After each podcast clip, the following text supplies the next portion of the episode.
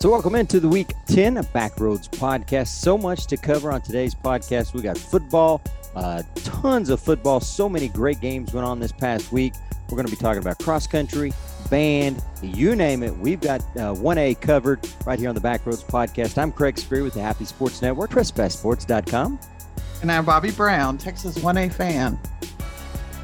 So, Bobby, what a crazy week it was. So many exciting games, so many games that had a huge impact on what is uh, going to be a week 11 when we start looking at the playoffs coming up in two weeks. Hard to believe that. And uh, you and I, as always, texting back and forth, going, check out this game, check out that game. And yet, with all the football going on, you got cross country going on, you got state band coming up. It's just a busy time right now in Class A. It definitely is. And uh, don't forget volleyball. Vo- volleyball playoffs are tomorrow and Tuesday, starting with bi-district. So we'll be talking about that as well. So much to talk about. But uh, as always, we want to start out with a coach, and uh, nobody to better to bring in than someone who fired a shot across the state uh, two weeks ago. That right? Two weeks ago. Yeah, I guess it would be now. And that would be the head coach for the Westbrook Wildcats, Coach Homer Matlock. Coach, welcome in. Well, thanks for having me.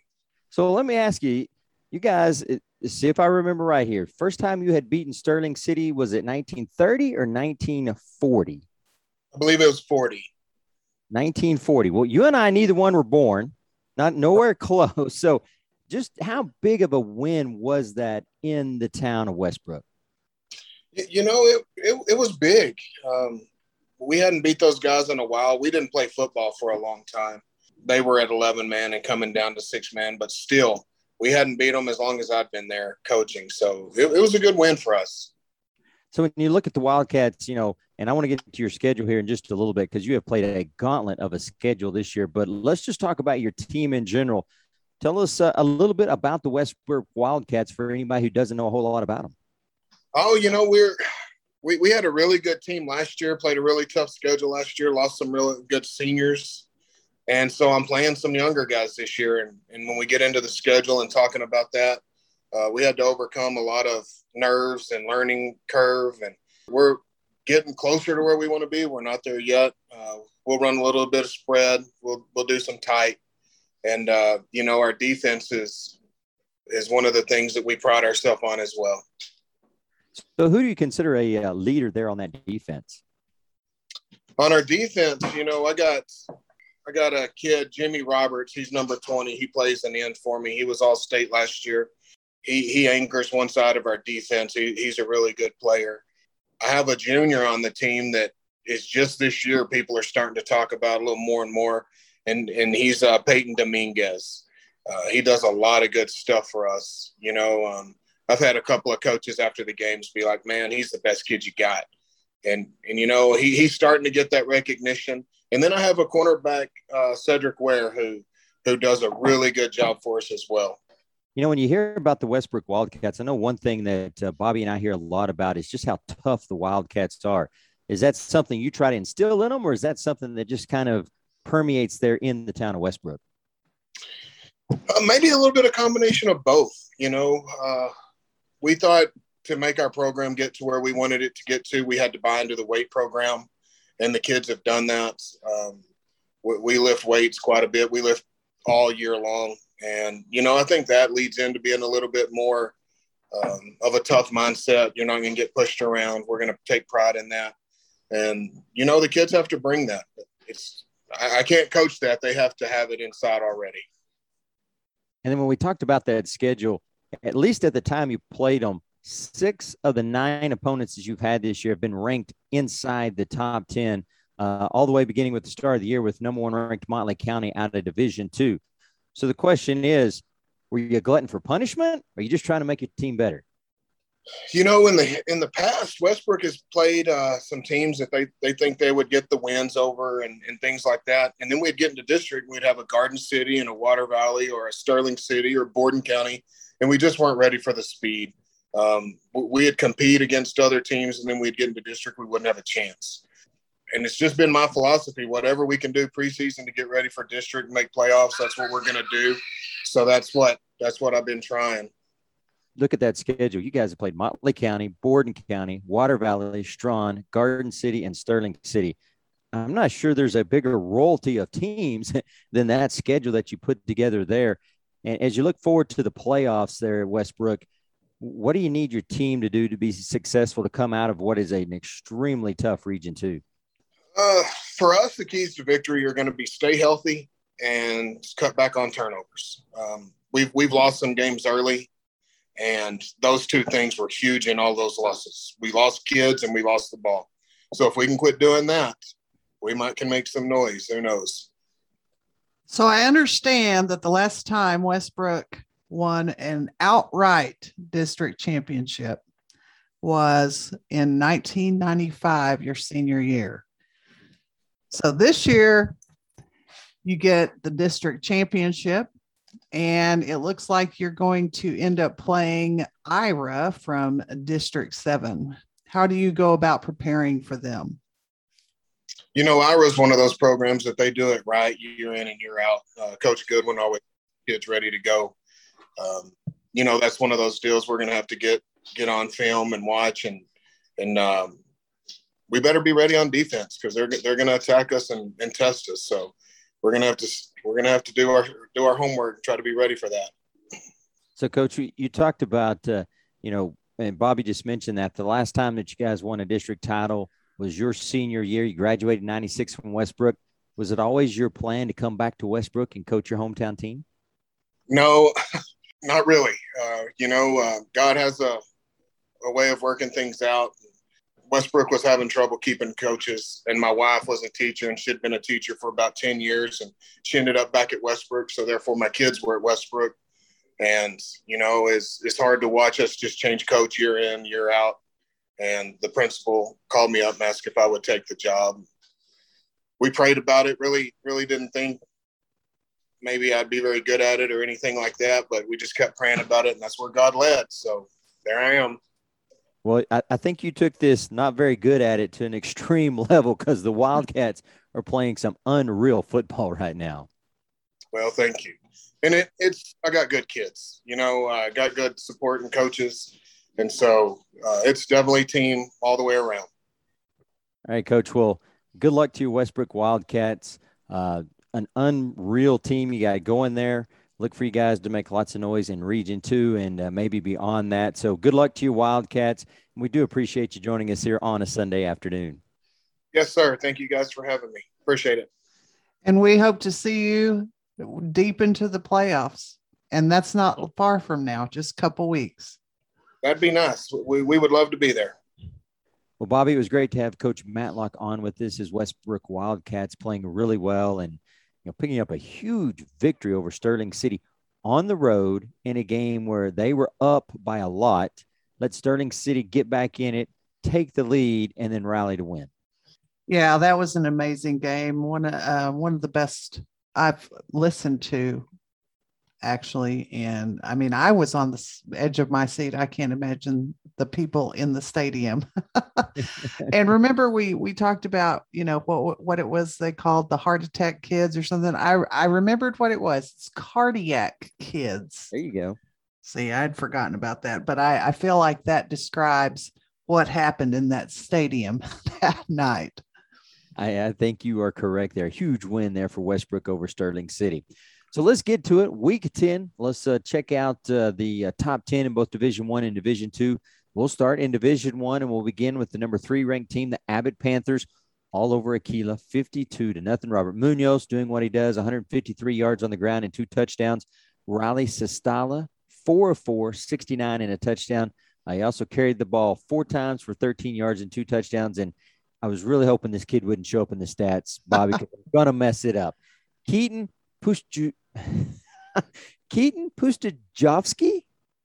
I think so. I'm sure, you know, if someone from Abbott wants to call us up and tell us how to pronounce that, we would absolutely love that because I'm sure he might just appear in these stats again. We'd like to say his name correctly. Exactly. I kept seeing it. He was just kind of on the outside outside of some of the stats I'd look at, but not this time. Two receptions, 66 yards, and a touchdown there for Keaton. I can say that first name. Uh, they held the uh, Cougars to 35 total yards. Hagan Williams, uh, 10 carries for 40 yards for Aquilla. Uh, we talked about number four, Westbrook, all over Robert Lee Friday night. Uh, Coach Matlock uh, taking out the Steers 45 to nothing. Number five, Jonesboro, the Eagles, continuing to march right down the road. They take out Lometa 62 to 14th, 12th straight district title there for Coach Guy Eagles and the Jonesboro Eagles for a team that used to not be very good, it is amazing how well he has had them playing now for a dozen years. Caleb Crystal there, six of seven, 235 through the air and four touchdowns. Uh, he also carried the ball uh, six times for 24 yards and a touchdown. Nate Hilliker, four receptions, 162 yards and two touchdowns. That's almost 40 yards a, a reception. He also had two interceptions in that ball game. And Demarcus Akoff, two receptions, 82 yards, two touchdowns. That's called making it count right there by uh, Demarcus Akoff. So now looking at number seven, Rankin, no problem with Midland TLCA. Didn't expect them to. Uh, they win that ball game 72 to nothing, which takes us to the next big game on our docket. Spring Lake Earth and Nazareth. Spring Lake Earth ranked number eight in the state. And let me tell you something. Tyler Goodwin is doing something right in Nazareth, a town often known for a bunch of basketball kids who happen to be playing football. They lose that ball game 54 to 50. Nazareth was up in that ball game for a really long time. Uh, they got stopped on a fourth and 17, trying to run out the clock with about 237 left to go in the game. An interception by Spring Lake Earth at the three yard line. Wolverines take over, and uh, three plays later, they hit a big 68 yard touchdown pass uh, and then hold Nazareth inside uh, Wolverine territory inside the 30 to run out the clock and win that ball game 54 to 50. A big touchdown slash fumble was huge in that ball game in the fourth quarter.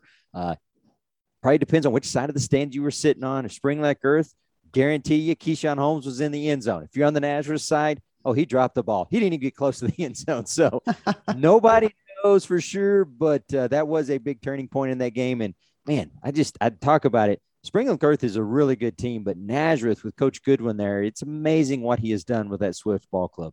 Yeah, you know, we've talked about how we never know which team is going to show up from Nazareth, but that hasn't been the case the last three or four weeks. You know, maybe that was the way it was at the beginning, but I think that they've turned the corner. They turned the switch, you know, flip the switch, whatever you want to say, but um, they're they're running on all cylinders right now. They are. Uh, number nine, at Garden City, all over Grady, 59 to 8. That is a dangerous team, the Bearcats are coached by Coach Jeff Jones. Sebastian Balcazar, four carries, 114 yards, two touchdowns. Logan Seidenberger, 132 yards through the air and three touchdowns. And then John Lopez, 55 yards receiving and a touchdown. That takes us to the next big matchup, a huge one out of District 7, Ira and Hermleigh Coach Winters, Coach Goodwin doing battle, and the Cardinals of Hermleigh come out on top 66 to 48. Bubba Digby doing what Bubba Digby does 22 carries, 251 yards, and five touchdowns. 22 of 29 through the air. That is tough to do. 329 yards and five more touchdowns. Stetson Digby, his uh, favorite target. Well, Digby's got to throw to a Digby. 122 yeah. yards receiving and two touchdowns. Also had 11 tackles. And Zane Knocklinger, five receptions, 116 yards and two touchdowns. For the Bulldogs, Cody McCowan, 26 carries, 155 yards and three touchdowns. Ike Weaver chipped in as well with 67 yards and two touchdowns. Bobby, this is a game I know you made the second half of, and what a game between Ira and Hermleigh, and the Cardinals continue to impress week after week after week. Oh, they do. And let me tell you, when I drove up to that stadium, I had a hard time finding a place to park. You know, the parking lot around the entire stadium is, uh, you know, pretty substantial. Man, I got in there. There were people everywhere. The stands, both stands were packed. There were people standing all around. I know there had to be at least a thousand people there, and the atmosphere was incredible. It was so loud, and people were cheering, and it it was just it was just one of those awesome atmospheres that you just love to be in, especially in six man football. It really was like um like a really late playoff game. That's how it felt. Um, but you could tell both teams just went at it. And I'm so glad that I got to see the ending of that game. I guess I got there about six minutes left in the third quarter. You know, I'd been at a different game. So it was nice to get to a second game. well, and Coach Winters picks up uh, his first district championship as a head coach, and he gets his first playoff berth. Uh, so, uh, congratulations, Coach Sammy Winters. There's uh, that's a that's a big victory there for his Cardinals. It really is. Congratulations, Coach Winters. So now, Bobby, let's move down to Division Two, and we'll start with Coach Mike Bigham picking up his 150th career win over the Southland Eagles, 64 to nothing. A shout out to Coach Bigham uh, doing some great work there with the Matadors, ranked number one in Division Two. Now, taking a look at the number four, Jayton Jaybirds, all over Patton Springs, 52 to nothing. Number five, Anton, found themselves in a dogfight. Amherst, the Bulldogs are a better team than I think people realize. Anton wins that game 76 to 38. Uh, Amherst has given both Anton and Harrell some trouble. And, uh, you know, that may be one of the better number three teams in any district in Division two this year. I agree. I watched them play earlier this season, and they were pretty tough. Pretty tough. Uh, number six, Balmorhea picks up the forfeit win over Dell City. I know Dell City had problems with numbers. I'll let you go into that one a little bit more there. Yeah, last week they came up here to the Panhandle to play the Lubbock Titans, they had six players, I believe, and one was injured, so that left them with five. And I think he was injured enough that he may have spent a night or two in the hospital. So our prayers and thoughts go out to that player from Dell City. And it looks like Balmorhea is going to pick up that district championship. I guess that doesn't surprise you, does it? it, it, does not surprise me. And uh, whether he'll admit it or not, I'm sure it doesn't surprise Coach Jones either. Probably uh, not. Number, Number seven, Follett, all over Miami. I think this just tells you how good Follett is. They defeat Miami, a team that had been playing pretty well, 64 to nothing. Just unbelievable. Coach Copley has the Panthers playing really, really well. Uh, number nine, Groom, Tigers all over Silverton, 60 to 14. And then number 10, the Gordon Longhorns, and then we'll talk about them here shortly, all over Gustine, 62 to nothing. So that's a look at uh, the top 10 in both Division 1 and Division 2. Let's get to some other games and I have to start with this one because there is a note in this one that just is amazing to me. Let's look at Division 1, Region 1, District 3, Spur and Knox City doing battle. 104 to 56, Spur wins this one. And when and and I tell you we got to talk about this one, Bob, because when I looked at the total yardage for both teams, Spur was over 300. Knox City was over 600, and yet they just about got doubled up. And I'm like, how in the world did that occur? I found my answer. Lejean Walker, nine carries, 184 yards, and six touchdowns. He had an interception in this game. He had eight and a half tackles. Here's the stat that stood out to me not one, not two, three count them three kickoff returns for a touchdown. That's got to be, you know, maybe we can, that's something we can get Lehman to tweet about. When is the last time anybody had three kickoff returns for a touchdown in the same game, much less from the same player? Unbelievable there from LeJean Walker. Yeah. Uh, Corey Hamilton yes. uh, also uh, seven carries, 154 yards, and three touchdowns, 11 tackles. Johnny Molina, nine tackles, three and a half of those for tackles for losses. And talked about the scoring. Ryan Davis, Nick Ortiz, they also had pick sixes in this game for Spurs. So that is how Knox City was able to get so many yards and still fall so short a spur in this one. Bryson Calloway put up some numbers 278 through the air and four touchdowns, 159 yards on the ground and two scores. Tristan Baxter, 114 yards on the ground and two touchdowns. And he also had 123 yards receiving. So he goes over the 100 mark, uh, both rushing and receiving. Cameron Hernandez, two receptions, 73 yards and a touchdown, and Kobe Roberts, two receiving touchdowns. So many stats in this ball game, but three kickoff returns for touchdowns. I don't know that I've ever heard that. Yeah, I think after the first or second one, I would have stopped kicking it in his direction. I mean, that's just me, but. so a Spur uh, will win District Three there and uh, I think both the Bulldogs and the Greyhounds are going to be tough outs as uh, we start looking towards the playoffs. Uh, up in District One, Happy all over McLean, 66 to 14. T.S. Bow, he started out as a tight end, then he was a fullback, back to tight end. Uh, now he's at the spread back, 181 yards on the ground, five touchdowns. Jimmy Reyes 141 yards on the ground and two scores. And Carson Carter there for the Tigers, six of seven through the air, 86 yards and a touchdown. Out of District Four, a big game, Borden County and O'Donnell. And Borden County squeezes past the Screaming Eagles, not a Minnesota State. You got to go back to a coach reference to get that one. Uh, that was the O'Donnell Screaming Eagles, 35 to 27. And, you know, Trey Ritchie is one of those guys who, yeah, okay, I'll say it. The guy can flat out coach, Bobby. He just oh, yeah. his 14th straight district title. Yeah, definitely. I, I that's not no surprise to me. No surprise at all. Red Kingston led the way there for Borden County, 16 carries, 140 yards and a touchdown. Also, four seven passing for 68 yards and a score. For the uh, Screaming Eagles, Juan Renteria, 27 carries, 165 yards and two touchdowns. Also, 8 to 18 through the air for 114 yards and two scores. And Tyson Bundy, uh, 93 receiving yards in that ball game for O'Donnell. So Borden County now will take District 4 as the district champions. Fort Davis and Van Horn, they were in quite a battle, and the Van Horn Eagles come out on top 83 to 69. They pick up their first district title since 1993. What a stat there for Van Horn. Yes, that's incredible. Um, shout out to Coach Tyrell. Uh, I know they're very excited about that.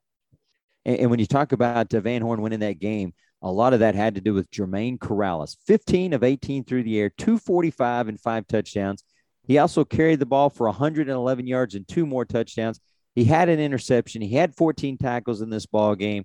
Uh, he loaded the bus, uh, uh, getting ready to go to the stadium. He uh, cleaned the stands afterwards. You name it. Jermaine Corrales did it there for the Eagles. Uh, Bryce Verdell helped him out 134 yards on the ground and a touchdown. Elijah Gaines 110 receiving yards, three touchdowns. Also had two touchdowns rushing. And Cy Garcia 19 tackles and an interception there for Van Horn. So, congratulations to the Eagles, their first district title since 1993. Rotan all over Aspermont, 53 to 8. Zach Flores, 185 yards passing and three touchdowns.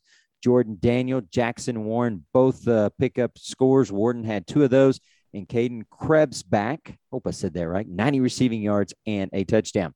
Highland on top of Bronte, 60 to 14. Court Sergeant, 150 yards through the air and three touchdowns. Quay Lloyd, four uh, four carries, 69 yards, and three touchdowns. Also had nine and a half tackles, and four and a half of those went for tackles for a loss. So a great game there on the defensive side for Quay Lloyd. Another big game that went on, and uh, there's just no stopping Logan Bronner. St. Joe's all over Newcastle, 55 to 6. Bronner, 15 carries, 296 yards, and six touchdowns do not get in that man's way. It's going to be tough to stop him. Matthew Butler Everson, also 68 yards through the air and two touchdowns for the Bobcats. Cash Strawbridge led the way, 116 yards on the ground and a score. Out of District 11 in Region 3, Blum all over Milford, 76 to 30. Lane Good had a good day, 205 yards rushing, six touchdowns, 10 and a half tackles as well. Uh, his uh, partner there, Brandon Wilkins, 127 yards passing and two touchdowns. Coleman Moore, 56 yards receiving and two touchdowns, and had one rushing touchdown for they had 91 yards. So that can't be right because it's not a 100 yard field. So I'm going to guess that that is 71 yards rushing. Uh, and for Milford, Corey Serrata, 12 carries, 153 yards, also 115 yards passing and two touchdowns. And he had 76 receiving yards and a touchdown. Quite a night there for Corey Serrata. Braden Woodward as well, 70 receiving yards and a touchdown. So there's kind of a look at uh, some of what went on in week 10 uh, around the area and around the state. So many things going on. Coach Bigham gets victory 150. Sammy Winters picks up his first district championship. Trey Ritchie, Eddie Gallegos proving they're some of the best coaches in the league. And uh, just, just a great week, uh, week for six man football you know and this is this normally happens in this week but you know here we come up on week 11 and can you imagine i mean it it has gone by very quickly or is it just me no it it, it, it has gone extremely quick you and i started this i don't know when did we start it week two week three somewhere no it was week one was it week one okay it so was we we started right at the beginning so i it, yeah well time is flying bobby it is. Next thing you know, we'll be doing track. Oh my goodness. Easy now. We, we, we haven't quite negotiated that one yet. oh, that's true. Well, you, you talked about it. Let's look at some week 11 games and as many big games as there are that have impacts on the playoffs, either deciding seeds one and two, who's in, who's out, none bigger than a meeting of two top 10 teams that we all know about the 72nd meeting between Strawn and Gordon. That is correct. They have met 72 times, or they're going to this week. Uh, Strawn will play at Gordon Friday evening. I'm sure there will be at least a thousand people at that game. That game always uh, draws a very large crowd. You know, those two teams that just love each other. They do, you know, they're just seven miles, seven or eight miles apart. but the first meeting between Strawn and Gordon was in 1923. Wow. Yes, that was a long time ago. Strawn won that first meeting 52 to 13. And fast forward to present time 2021, and the series record is 32, 37, and 3. Uh, Strawn is edging the Longhorns in that record series. I'm sure um, they don't. I'm sure they don't tell them about that either, do they? No, I'm sure they don't discuss it at all. You know, I'm sure. I'm sure that there is some discussion about that down at Mary's. You know, if you haven't eaten at Mary's and Strawn, you need to. They have wonderful food. Uh, they're most famous for their chicken fried steak, and believe me, I've had it, and it is outstanding.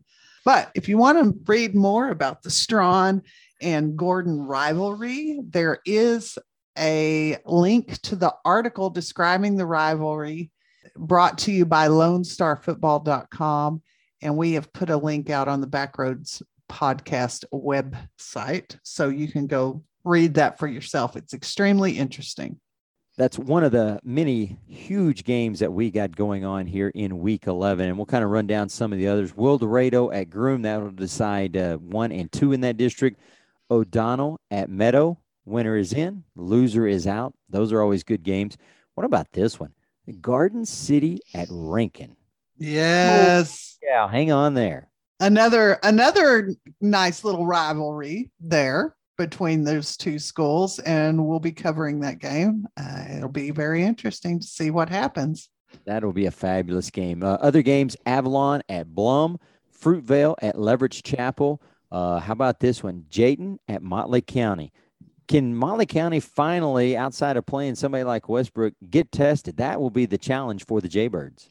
It will. Um, I'm looking forward to seeing how the outcome of that game they'll be playing at Motley County, and that's always um, a hard place to go into and play. And I understand that they got some new lights, so everyone will be able to see the game very well.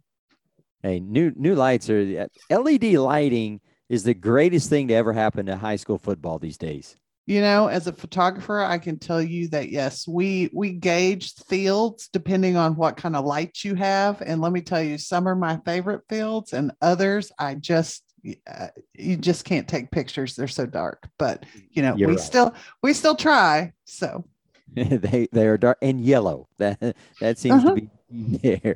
Other big games coolidge at aquilla loraine at blackwell walnut springs at morgan oakwood at calvert buckholts at mount calm that's just a few of the big games going on i think we counted up 16 games having playoff implications in one form or another going on in week 11. So get out to a football field near you. don't want to miss some really great games going on, and there are some big time ones in, in some of these stadiums. Look at our scoreboard uh, at 18fan.com. We've got scoreboards out there. It tells you who's playing who and who we're broadcasting. This week we're broadcasting. Hopefully, we're still waiting on permission uh, Strawn at Gordon, and also Garden City at Rankin.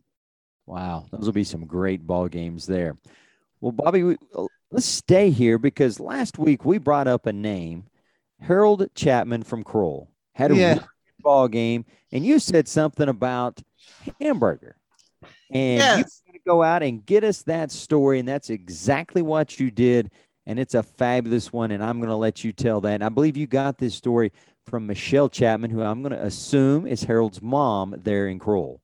That is correct. And so I kind of got the story mixed up, but like, you know, it was a few years ago, but I did look it up. And so I want to read you what uh, Michelle, their mom, had to say. She said, When the boys were very young, they had a coach that taught them everything he knew. He challenged them, comforted them, drove them past limits, and he was there for them. One day, Freddie was having a hard time in practice, and his coach ran beside him, pushing him, telling him, Come on, Freddie, give me this one lap, and I'll take you to Vernon and buy you a cheeseburger. After practice, he did just that, and Freddie won the nickname Cheeseburger. Throughout the rest of his years, people have chanted for Cheeseburger, and it stuck. That coach was also their friend, hero, and father, and he passed away about four years ago. But he left two amazing young men Harold the Great and Freddie the Cheeseburger. That is an awesome, awesome story. It really is, and I and I love watching. You know, like last year, uh, Freddie was the one they were calling cheeseburger, but um, Harold also plays. So if you ever see Harold, it's Harold the Great and Freddie the cheeseburger. that is just fantastic. So a shout out to Michelle Chapman for sharing that story with us, and uh, that's what we're here about is get those uh, was it feel good stories out there, and that is definitely one of those.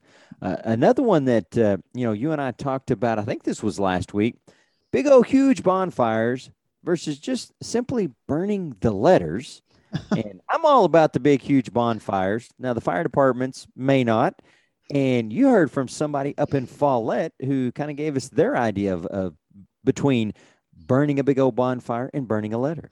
They did. Uh, we asked people to write in, and we we got a wonderful Panther fan to write in, and she said, In Lipscomb County, as summer comes to a close, we look forward to one thing football. As homecoming approaches, we collectively pray for rain. Even the farmers harvesting corn are secretly praying. For as many years as I can remember, we have waited for the county commissioners to tell us if we are or are not in a burn ban so we can plan our homecoming festivities. At Follett, we don't have a little stack of boards or limbs stacked for a bonfire. Oh no. The bonfire for homecoming is the limb pile for the entire area. Some years the bonfire would be absolutely massive. The fire department spends several hours before and after the fire is lit to make sure it is as safe as possible and the fire stays contained. When we are in a burn ban around here, it is serious. Ban means ban. Some years we have had to put on glow parties, but for the past few, we have burned the F in the parking lot as a sort of middle ground. I am sure there are a plethora of reasons for the switchover, but at least by burning the F, we still get our fire. That is a great story there, and I, I just have to laugh. Everybody, not just not just going out a few days before and, and trying to build this up, they get everybody's limbs in there. Oh yeah. I mean, I'm sure it's like a two or three or four week thing. You know, tell us where your limbs are. We'll go get them and we'll pile them up and burn them for you. Well, that's a great story there from our Panther fan up in Follett. Now, let me ask you something real quick.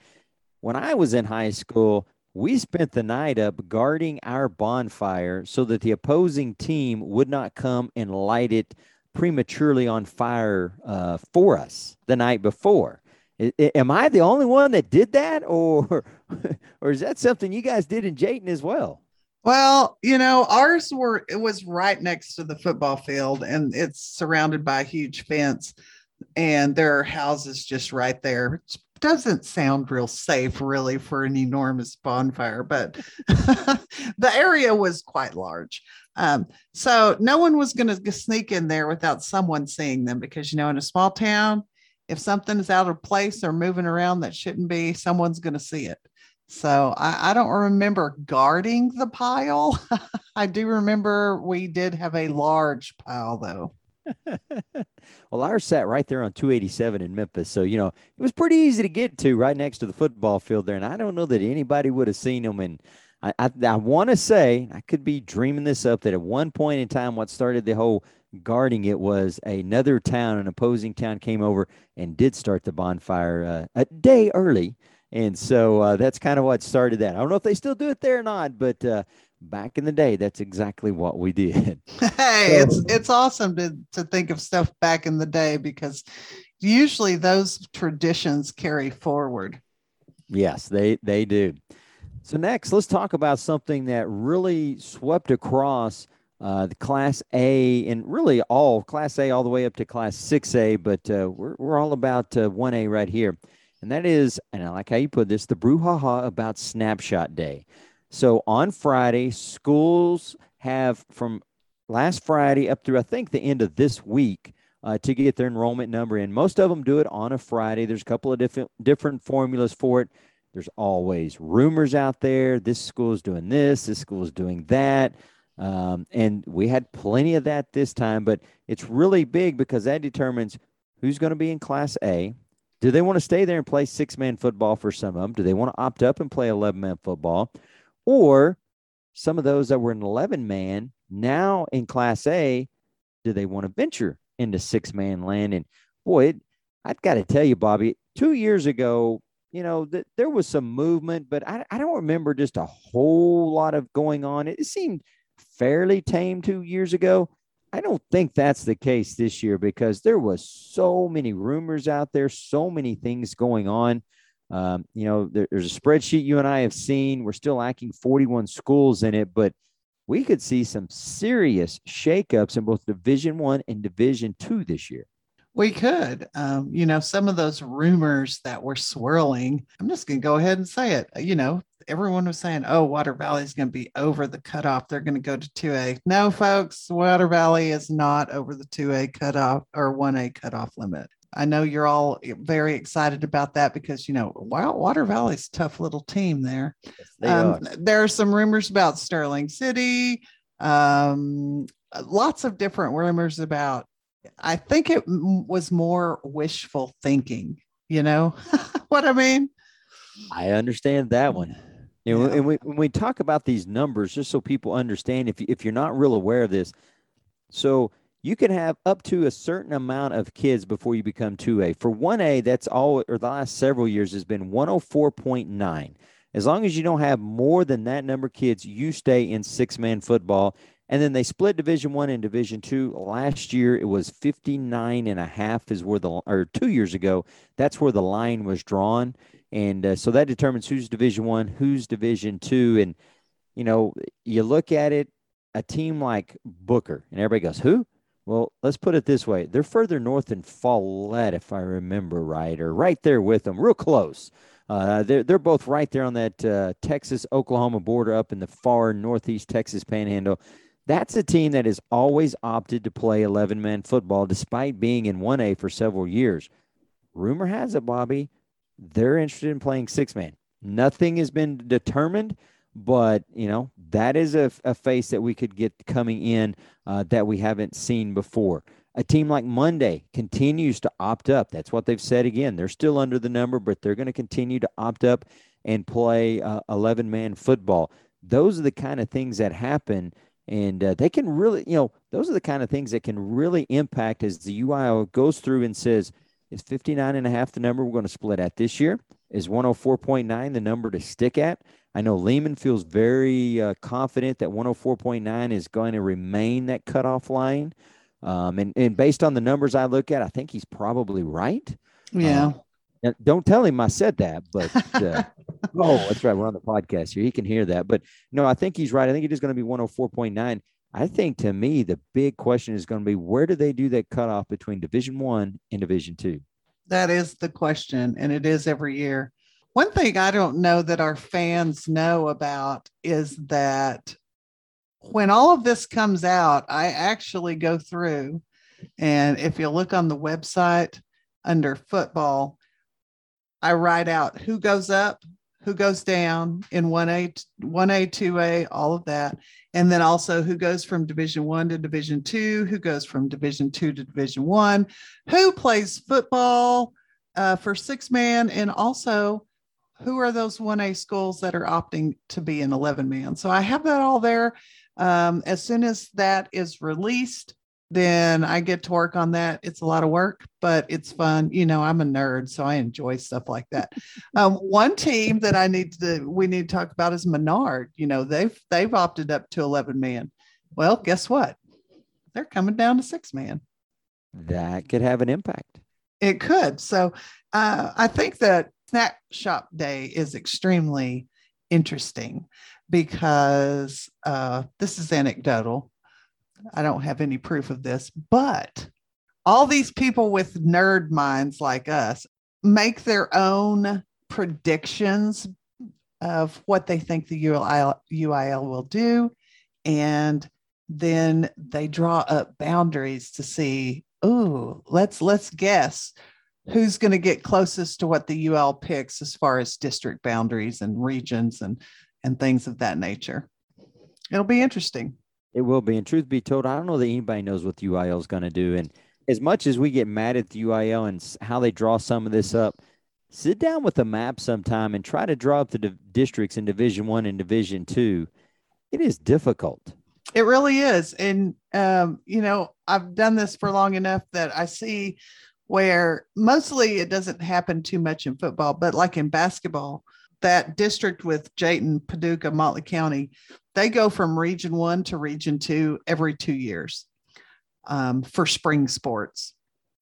Um, I know that they put something that never really made sense to me was putting Borden County, Garden City, Klondike, Grady, you know, all of those people, well, not Sterling City, they would they would stay down in region two, but they put them in region one.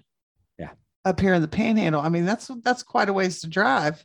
Here's the thing, and before we get off this subject, just so people understand what the UIL has to go through, look at District 3 in Region 1.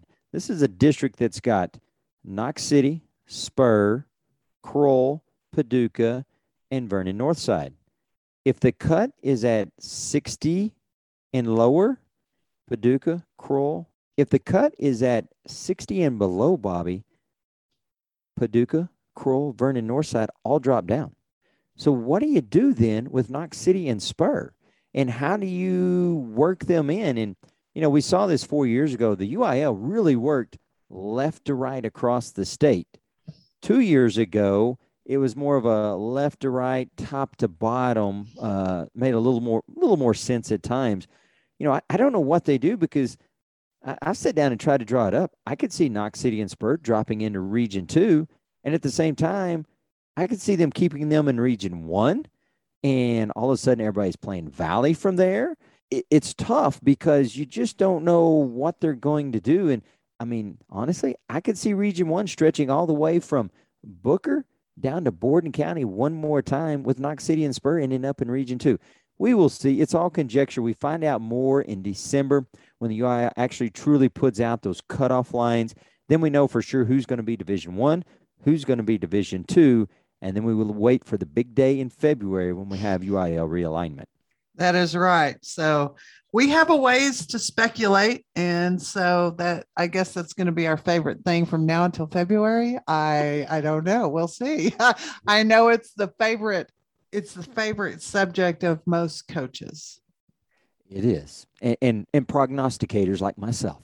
Of course, you know, those big old nerds that think we we know more than the UIL. exactly. Well, let's look around the rest of Class A. So much going on, and let's start with bands. Let's surprise yeah. everybody, and let's start with bands. You've got the state marching contest going on Tuesday, November 2nd. That's this Tuesday. The prelims from 8 to 12 and the finals from 2 to 6 there in San Antonio and bands going to the state tournament uh, trying to vie for a title. Irion County, Monday, Booker, Whiteface, Knox City, O'Donnell, Menard, D'Hanis, Claude, Cross Plains, Spring Lake Earth, Bartlett, Nueces Canyon, Throckmorton, Happy, Crosbyton, and Baird. And I got to back you up because it's D'Hanis. I know, crazy, huh? It is. I've never said it right then. No, yeah. Well, I know several people from there, and I always have to get them to tell me, you know, I say, how do you say it? And they're D'Hanis, like a hen. Gotcha. So now we know. And they may have the shortest drive of anybody because they're just outside of San Antonio. They are. And then you look over there and you got Booker. I mean, they started down to San Antonio a week ago.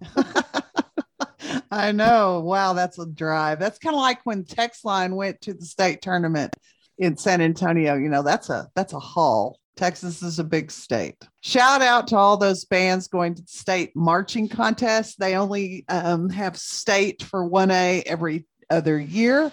So this is exciting. And if you'll keep your eye on um, the Facebook page, and also we've got this under our activities page on the website, then you'll see that we'll definitely give you those bands pushing through to the finals on Tuesday. That'll be awesome. We talked about volleyball playoffs kicking up. Uh, the brackets are up on the volleyball webpage on uh, 1afan.com. First round happens this week. And I'll be honest with you, you know, there's not many 1A schools up in the Texas Panhandle play volleyball. So I, am not real up to date on it. Who are a couple of the favorites to uh, potentially find themselves in the uh, uh, round or the final four there for the volleyball championships? Well, you know, normally on a normal year, uh, it's usually the same folks. Uh, for example, let's see, let me move over to the area tab. Now, the thing about volleyball is three teams make it to the playoffs. Um, the runner up and the third place team in each, each district play each other in the bi-district round, and the area round, they play the winners of districts. So uh, keep in mind that if your volleyball team won during district, then they really won't play the playoff game until the area round, which is slated Thursday through Saturday of this coming week. Most of the time, uh, who the the names that I see are really like Neches, Blum, um, D'Hanis, hey, good Dodd, job. Dodd City, uh, Hubbard, even Abbott goes pretty um, far into the playoffs. Let's see, Water Valley, um, Klondike, Strawn has shown a, a strong showing uh, in district. They won District Six. And then, you know, up in the panhandle, we've got Miami. They won District One. Benjamin girls, the volleyball girls, won their district, District Five. Um, some of these towns you really think of being in Region Two, but in volleyballs, they play with two A's in a district because not every school has a volleyball team. So it's really spread out.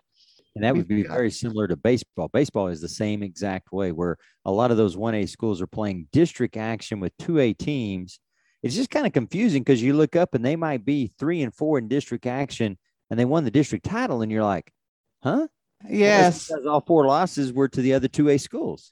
Well, not only that, you know, baseball and softball, and not everyone who plays baseball plays softball, and not everyone who plays softball plays baseball. So you really have to go at it, figuring out who's doing what by individual sport, which makes it very interesting. And again, nerd mind loves that kind of stuff. Lots of challenges there. So volleyball playoffs kicking off.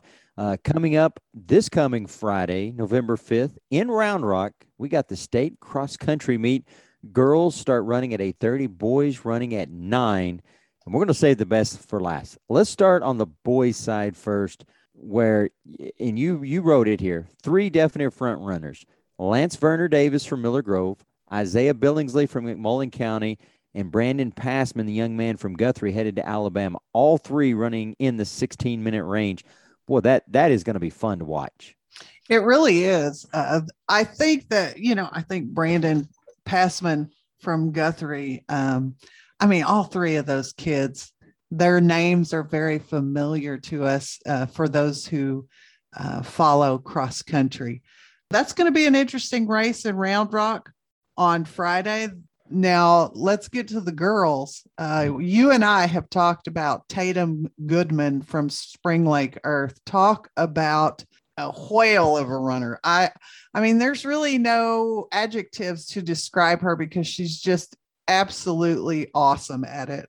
You know, last year she broke the state record running at 1118. Well, She blew that time away at the Region 1 regional cross country meet this past week by 23 seconds.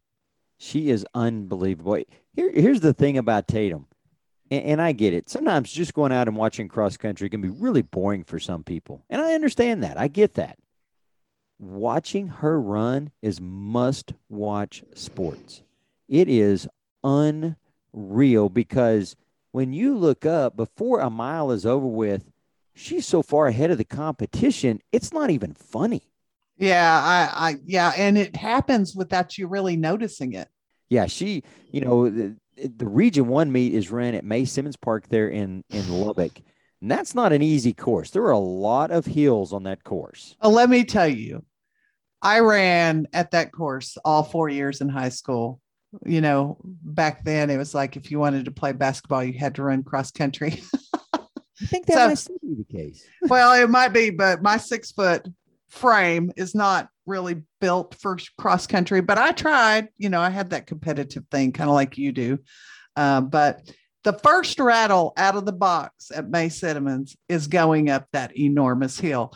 Now, you all might be thinking, there are no hills in Lubbock. Oh, this is the one hill in Lubbock that you do not want to run up. and that's the first thing you do. It is, and, and you know it was funny because you streak on the one side of the lake all the way to where you get to the hill. Maybe I don't know. That might be 200 meters, 150 meters. Maybe. And by the time by the time she gets there, she's already in first because you're looking for you're looking for. She's already there. Yeah, you don't have to look for her. She's just there. And she's a she's a tiny little thing, but my Oh. gosh, she's fast. I'm not sure that she's more than five foot, but she is unbelievable. And by the time she came down the backstretch to run that final 100, 150 meters, she's going full bore. I Oh, yeah. it- there is no stopping. She the the speed she starts out at is the speed she finishes at, which is incredible. Think about this, folks. 1055 was her time. That means that she ran each mile on average less than five and a half minutes. Try doing that over one mile, try doing it over two miles, and try doing it running up hills. Yeah, no, no, that's yeah, I'm so impressed with that. But you know, Tatum is not the only one who who's running. She does have someone who, you know, he'll be looking to to catch her in Round Rock. That's Bailey Neal from Sulphur Bluff, who ran a 1206. That is nothing to sneeze at right there. Yeah, that's a good time right there. Yeah, and there's lots of teams going. Uh, we have all of that information up on the website. It's actually a really cool meet to attend. Are you going to go to Round Rock this year, Craig? I, I'm going to have to miss this year. Yeah, so am I, unfortunately. You know, right now is a busy time. We got volleyball playoffs, uh, last week of football going into playoffs. We got band, we got band and cross country state, and all kinds of stuff going on. And it's just a great time to be in 1A. It definitely is. Well, Bobby, before we get out of here, let's finish up with Lehman's Six Man 101 and something you're titling Where Dreams Go to Die. Oh, this was so interesting. This is again from another book that I that we have found, and it's from Where Dreams Go to Die by Carlton Stowers. Uh, it was published in 2005 by Da Capo Press, and this is where Mr. Stowers followed the Penelope Wolverines around after they restarted their football program. Uh, they were trying to win just their second game in four years. And he shares a story from a Penelope community member named Mr. Baker. He says, and this is an excerpt from that book. He recalls the lengthy recovery from the surgery that kept him out of the classroom for most of the semester. One afternoon, I woke up from a nap and went into the kitchen. There on the table was an envelope with $200 in it. A note that accompanied it read, For the flowers we didn't send and the food we didn't bring by. It was from a family whose home I'd only been in once in my life. The benefactor's quiet entry into his home had been easy, Baker, like most, feels no need to lock his doors. When a Penelope husband and wife simultaneously fell victim to cancer, the local Catholic Church held a fundraiser during which $10,000 was raised in a single day. When last spring, the mother of a student was killed in an automobile accident, her son was immediately taken into the home of another family so he might remain in Penelope to complete the last school year. Such examples of adult charity have not gone overlooked by the young people of the community. The last thing I want to do is paint a Camelot like picture, Baker warns, but the kids here genuinely care about each other I see it every day in the classroom and in the halls a pat on the back, a high five, a hug. Whether you're on the football team or the volleyball team, whether you're getting ready to show an animal at the county fair or enter the poetry reading competition at the district UIL meet, you're going to have the support of everybody in school. One person's success is everyone's success. It's part of a family like atmosphere that is as remarkable as it is difficult to explain. Now, that is uh, epitome of six man class A sports and communities. It really is. And I, so I did a little further research and, you know, Texas Monthly wrote an excerpt about this book and stated this type of culture is dying.